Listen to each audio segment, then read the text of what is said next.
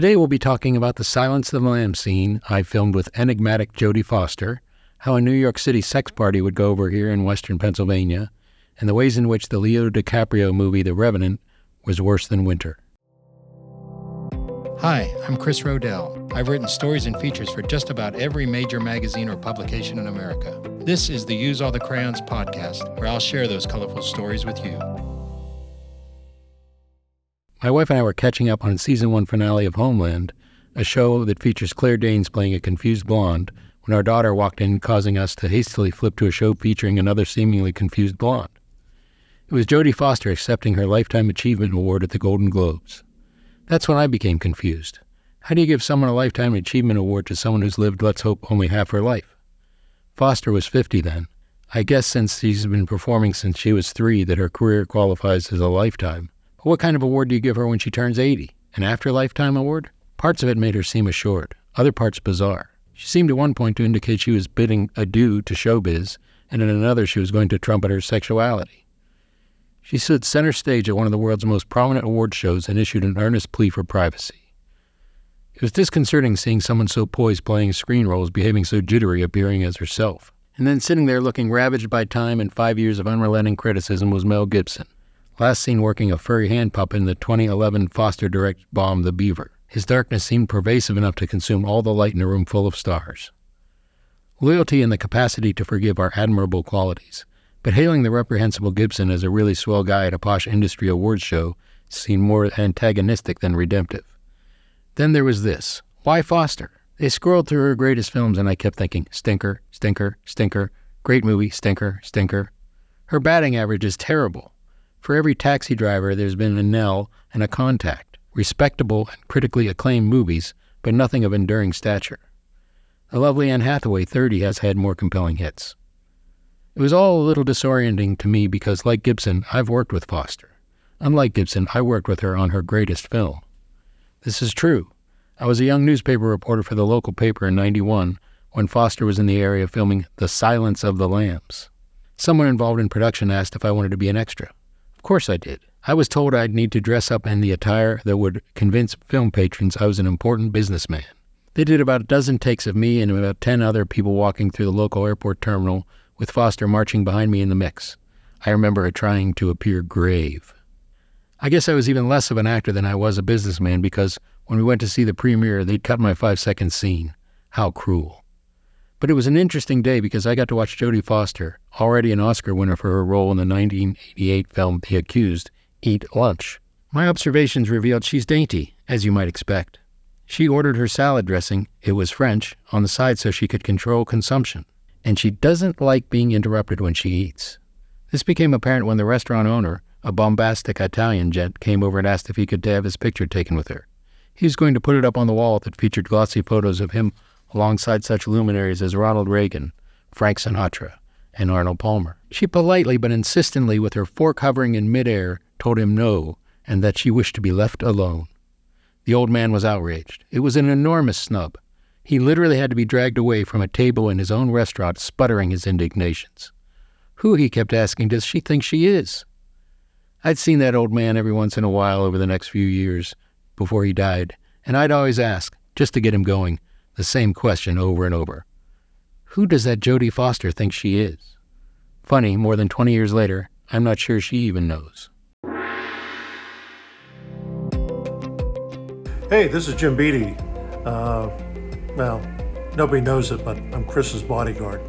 Oh, I see. I'm Buck Pulaski, owner of Tin Lizzy here in Youngstown, PA. I put up with Chris Rodell every day. Hi, this is Mike with 512 Coffee and Ice Cream, and our colorful tip of the day is number 921. Be a Johnny Nappleseed. Tell friends about studies that shown power nappers experience benefits in both mind and body, and it worked for renowned nappers like Albert Einstein, Winston Churchill, and Leonardo da Vinci. My mind was blown when I read New York City cops busted an 80 person sex party at a club called Caligula. Inside it was wall to wall sex, man on man, women on women, mixes, multiples, name it. As you can surmise, my invitation must have gotten lost in the mail, or else today's story would likely have kicked off with news about things other than minds getting blown. 80 people. I can't think of 80 people with whom I'd like to party fully clothed. I have so many questions. Do people wear name tags, and if so, where do you put them? I would think composing an artful invitation to a big sex party would be fraught with challenges. You can't call it intimate if there are going to be 80 folks there, yet the very essence of a sex party promises sweet intimacy itself. That is, if your idea of intimacy is screwing someone you just met while some other stranger watches and apologizes for dropping cigarette ashes on your naked ass. And what do you wear to a sex party on a chilly November evening? Do you layer up or just put on a trench coat over that Speedo? Speaking of coats, being the coat checker at a sex party would be exhausting. Welcome to Caligula. I'll take your hat, now your coat, now your blazer, your tie, your belt, your watch, your shoes. Who gets the pretty ones? There are bound to be a few that everyone covets. Is there a player draft like the NFL has each spring? How bad would you feel if you went to a sex party with 79 horny people and you couldn't get laid? You'd feel like I felt from 1981 to 85, only instead of 79 horny swingers, there were 14,000 of them, and instead of New York City was Athens, Ohio.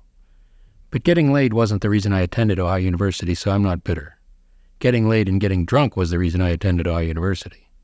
Let's just say I'm gee whiz wistful. I don't think you could really get a rocking sex party in a town like Latrobe. Everybody already knows everybody. There's already a lot of time consuming gossip. So there I was screwing Mr. Watson, he's the crossing guard at Billy's school, when Fred the barber comes barging in like he's late for a tee time. I said, Wait your damn turn, Fred.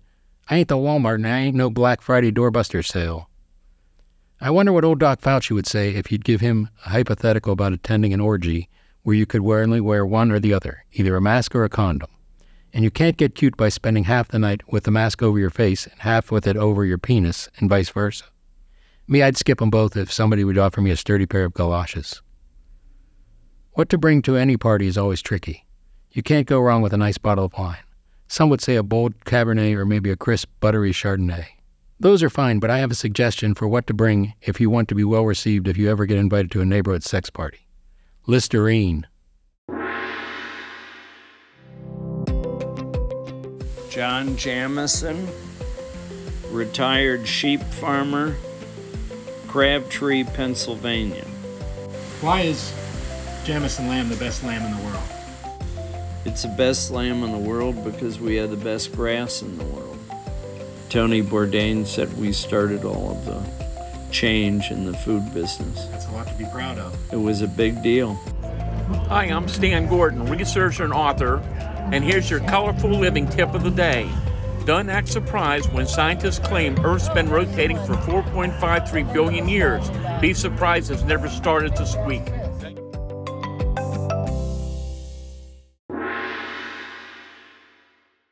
I used to think the longest winter was 2010 because it lasted from Halloween through near Easter. I was mistaken. The longest winter lasted 2 hours and 36 minutes. Yes, me and some buddies went to see The Revenant. I hated it. It's like the producers fully embraced the maxim that revenge is a dish best served cold, like below zero frostbit snot dripping from your unruly mustache cold. It dragged on for so long my buddy speculated aloud that pitchers and catchers were bound to soon report to spring training. It was so bad it made me grateful when it finally mercifully ended so I could go outdoors and get smacked in the face with actual winter. Worse, now I'll forever relate true winter with the revenant winter. For instance, we're still digging out from about two feet of snow from the weekend blizzard and God help me, I'm finding charming things to say about real winter. This was the weekend we go on our annual Rodell Winter Escape. It's not to Disney, Key West, or someplace graced with two digit highs. No, we go to Sharon, Pennsylvania, which is about 90 minutes north of Pittsburgh. Been doing so for about eight years. Now, bar aficionados will understand immediately why we go to Sharon. It's the home of Quaker Steak and Lube, one of the finest bar restaurants in Pennsylvania. It's been there since 1974. There are now 53 locations in nine states, one in Toronto, but none of them has the heirloom charm of the original. I used to road trip there with buddies and then with Val before kids. Then one day about eight years ago, after a long drive we needed to overnight, insurance seemed logical. We happened to pull into a Holiday Inn Express.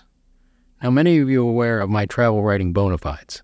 I've guested at the Breakers, the Greenbrier, many of North America's finest resorts. In short, I ain't no hick. But on that day, the HIE near Sharon took a back seat to none. The staff was friendly. They had a happy hour wine bar and a chocolate fondue fountain in the lobby. They were cheap. And they had an indoor pool. For road weary parents of two little girls, it was perfect. So we made the winter tradition to go to Sharon.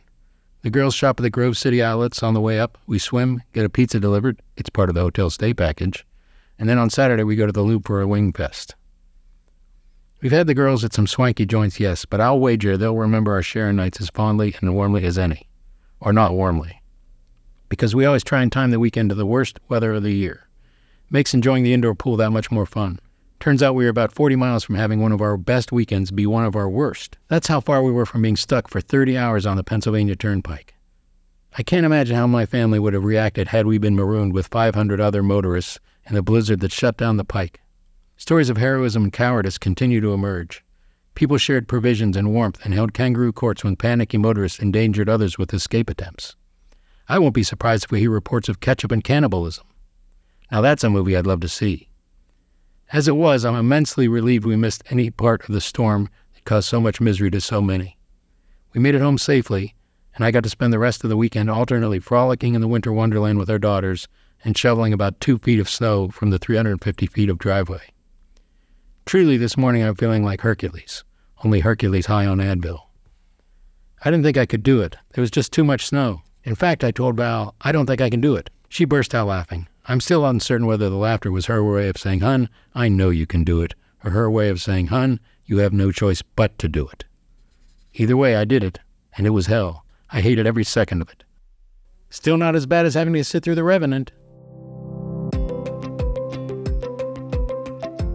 Thanks to our friends at Headspace Media and Latrobe for technical expertise, cheerful encouragement, and for always letting a Lone Ranger feel like he's part of the team.